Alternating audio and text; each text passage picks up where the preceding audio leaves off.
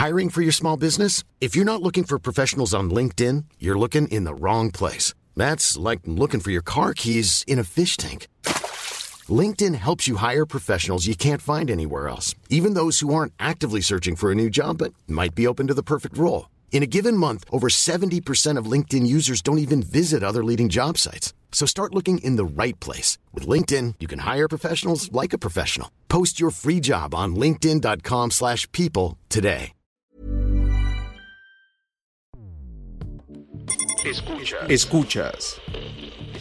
Escuchas un podcast de Dixo. Escuchas Fuera de la Caja con Macario Esquetino.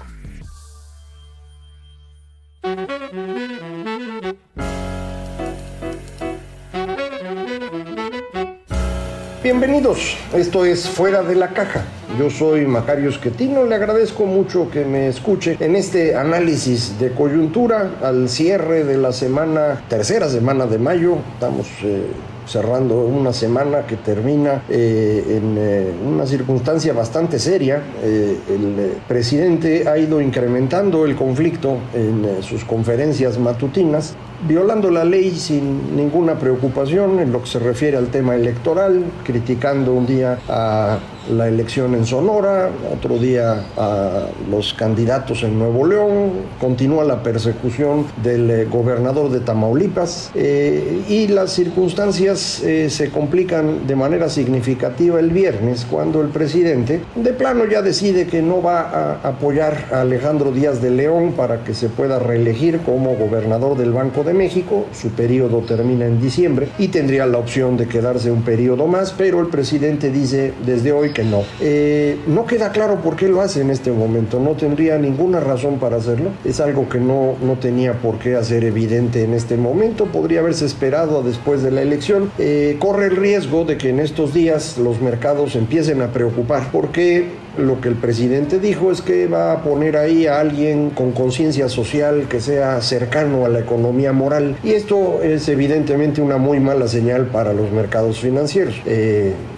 el tema de la economía moral es algo pues aquí para el consumo de los votantes mexicanos, para los que creen en cosas parecidas al presidente, eh, pero esto no, no, va a tranquilizar ni mucho menos a personas eh, que están moviendo recursos continuamente entre distintos países y que necesitan cuidar esos recursos que no son suyos, sino de personas que confiaron en ellos. Me refiero a administradores de fondos eh, que son el, el elemento más importante en el mercado financiero. De manera pues que no se me ocurre por qué razón en este momento el presidente querría meterle presión al tipo de cambio. A lo mejor piensa que pues que aguanta todo y que no va a pasar nada. Eh, esta ha sido una de las variables que más le han importado en materia económica, tal vez la única que le ha importado durante todo su gobierno. Y ponerla en riesgo a dos semanas de la elección no parece una decisión inteligente. Eh, incluso para una persona que, como ya hemos comentado, no, no, tiene idea de economía, no tiene idea de muchas cosas, pero sí sabe del poder y debe saber que está poniendo en riesgo su votación. Tal vez como ya hemos comentado aquí, efectivamente el presidente está convencido de que va a perder y lo que quiere es ampliar el conflicto eh, para con ello poder el 6 de junio eh, exigir que se anulen los comicios. Eh, simplemente porque ya no tendría posibilidad de ganar. No, no lo sé, de cierto. Las encuestas que hay son pocas. Eh, todas ellas indican que estaría eh, Morena y sus aliados en posibilidad de mantener una mayoría, ya no calificada, pero una mayoría. sin embargo, la forma como actúa el presidente a mí me sigue diciendo que esto está peor de lo que nos dicen las encuestas. la verdad es que encuestar los 300 distritos electorales y saber qué está pasando es un trabajo muy complejo, muy costoso. No sé cuántos de los eh, encuestadores realmente están yendo a, todos los distritos y, y, sí puede ocurrir que haya una, una, falla de medición al no hacerlo directamente. Eh, por ejemplo, a la hora que empiezan a medir los estados, hemos estado ya viendo eh, varias encuestas de, de casas eh, importantes eh, acerca de las elecciones estatales y resulta que las elecciones están cerradas eh, en muchas partes que parecía que Morena ganaría tranquilo. Eh, en este momento la elección está cerrada, en algunos están abajo y esto lo que significa significa es que si la elección del gobernador, que es importante para todos los que viven en el estado, Morena no trae ventaja, pues en las elecciones de diputados deben estar bastante peor. Eh, y esto implicaría que efectivamente puede perder incluso la mayoría simple, que es lo que yo he supuesto desde hace algunas semanas, con base en ese comportamiento del presidente que parece absurdo, no tiene otra explicación. Y en consecuencia lo que quiere el presidente es ir complicando las cosas lo suficiente para generar una crisis. Porque usted recordará en los últimos 20 años, 25 años, eh, todas las crisis sociales en México están asociadas a López Obrador. No hay de otras. Eh, si algún evento se convierte en una crisis política y social, es porque López Obrador está involucrado. Desde 95, si quiere usted, 97, eh, los campos de Tabasco, el 94-95, el 97 alrededor del tránsito de Fobapro a Lipar, y de ahí en adelante el desafuero, etcétera. Son muchos, no, no le voy a, detallar, eh, pero todas estas crisis eh, estaba detrás López Obrador. Es el gran empresario político en México eh, que es capaz de movilizar gente y de generar desorden. las otras fuerzas políticas no, no actúan de esa manera. el PRI desde hace muchos años, todavía cuando estaba en su etapa hegemónica, dejó de ser el movilizador. usaban de vez en cuando marchas de obreros o de campesinos, pero no para generar un conflicto, sino nomás para hacer muestra de poder. Eh, Acción Nacional jamás ha sido capaz de movilizar masas y los otros partidos eh, menos. Eh, entonces todo está alrededor de López. Entonces, ¿quién podría generar una crisis política el 6 de junio? López Obrador. Y la puede hacer desde la presidencia y parece que eso está intentando. Esa es la impresión que yo tengo, que ya no ve cómo ganar y en consecuencia, pues lo que quiere hacer es tirar el tablero. Eh, en esta lógica, la declaración del secretario de Marina, hoy también, eh, este viernes en la conferencia matutina, eh, es muy preocupante. El secretario de Marina dice con toda tranquilidad que parecería que su enemigo es el Poder Judicial. Esto eh, creo que está absolutamente fuera del lugar en cualquier país democrático, eh, pero ahí estaba el presidente, el jefe de Estado, el comandante supremo de las Fuerzas Armadas, que no dijo nada, lo cual significa pues que ya no estamos en un país democrático. Digo, para mí sería clarísimo. ¿Qué falta para confirmar esto? El 6 de junio. Este 6 de junio nosotros, los mexicanos, tenemos la oportunidad de ir a votar, decidir lo que nos parezca conveniente. Habrá quien quiera votar por Morena, quien quiera votar por la coalición, quien quiera votar por Movimiento Ciudadano. Esto es la atribución de cada mexicano por su parte de manera independiente y autónoma y así debe ser. El asunto es que se respete lo que los mexicanos decidan. Para eso sirve el Instituto Nacional Electoral, lo ha hecho de manera extraordinaria desde 1997 que empezó a actuar como un organismo independiente y autónomo controlado por ciudadanos. En muchas ocasiones eh, ha tenido que enfrentar este instituto a un tribunal electoral que sí ha sido más politizado y en donde el, eh, poder, en particular el de Peña Nieto fue muy notorio, se puede reflejar en las decisiones de los jueces. Y lo mismo intentaba López Obrador eh, con este tribunal, eh, controlarlos, parecía que ya los tenía, pero los abusos que ha tenido contra el tribunal a través del presidente de ese tribunal eh, han destruido su capacidad de afectar desde el Tribunal Electoral la elección. Eh, hace unos días, en esta misma semana, el eh, presidente del Tribunal Electoral les pidió a los eh, magistrados que antes de que haya una sesión le avisen cómo van a votar. Esto es absurdo.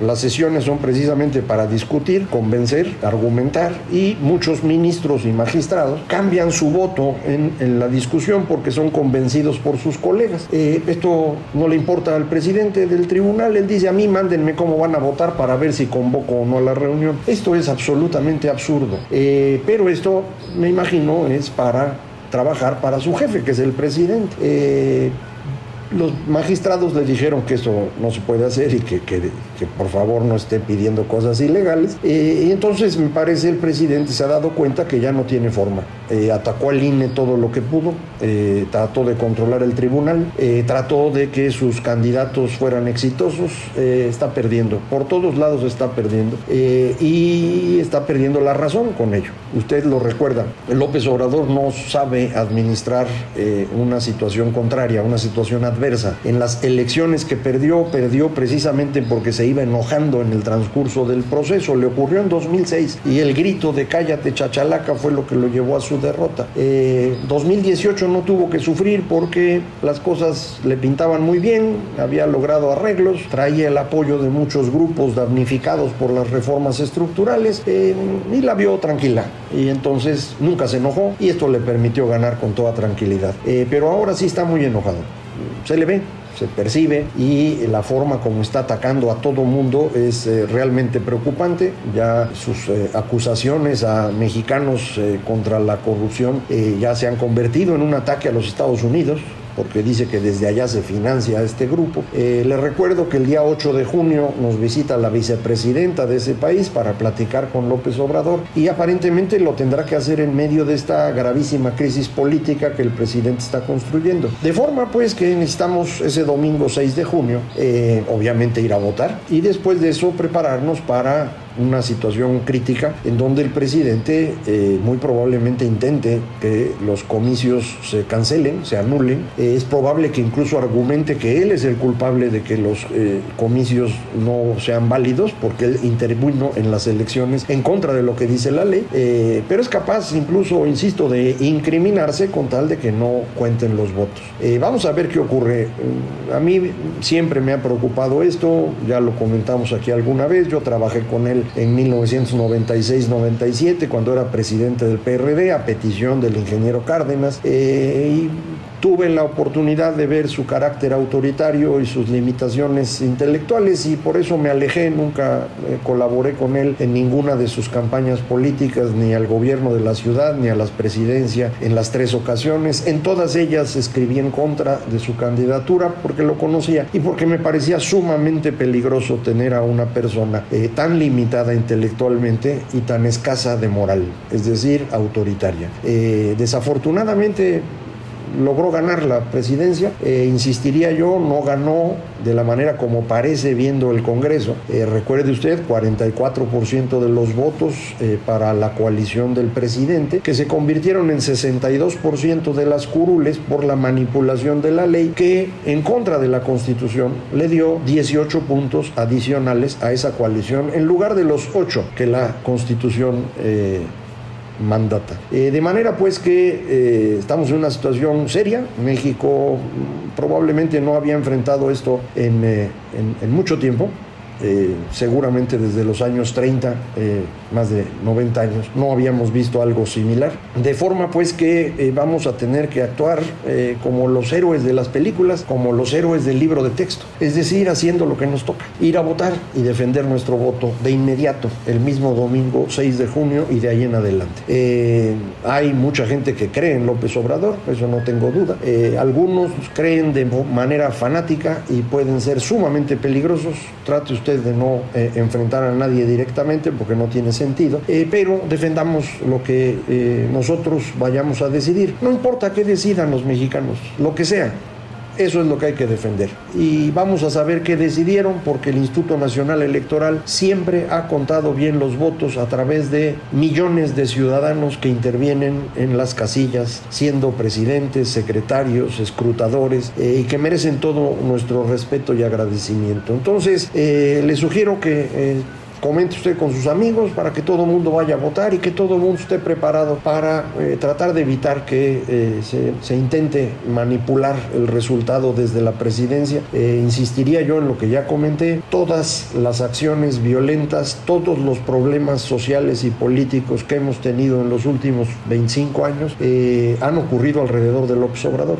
Él es el causante, él es el que mueve a la gente para obtener sus resultados. Eh, entonces tratemos de que en esta ocasión, aunque sea desde la presidencia, no tenga éxito. Eh, no hay mucho más que platicar esta semana, la próxima vamos a tener eh, información económica y espero poder platicar de ello con usted. estos días la Secretaría de Economía habló de un récord de inversión extranjera, no le crea nada, los datos de inversión extranjera de la Secretaría de Economía no sirven, los importantes son los que hace el Banco de México Que se publicarán en esta semana que inicia. Eh, entonces espérese a que publique el Banco de México la balanza de pagos, ahí viene la inversión extranjera y esos datos son los buenos, es el dinero que sí entró o sí salió. El de la Secretaría de Economía es pura plática. Entonces esos, esas cifras eh, no, no, les haga, no les haga mucho caso. Eh, habrá también datos del Producto Interno Bruto, seguramente del comportamiento fiscal, muy probablemente también de petróleo. Entonces habrá mucha información económica para descansar un ratito de esta tensión política causada por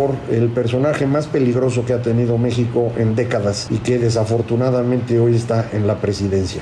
Es un poco más corta hoy nuestra, nuestra plática, pero eh, creo que no hay mucho más que hablar, está clarísimo. Hay que ir a votar, hay que defender el voto. Muchísimas gracias. Esto fue Fuera de la Caja.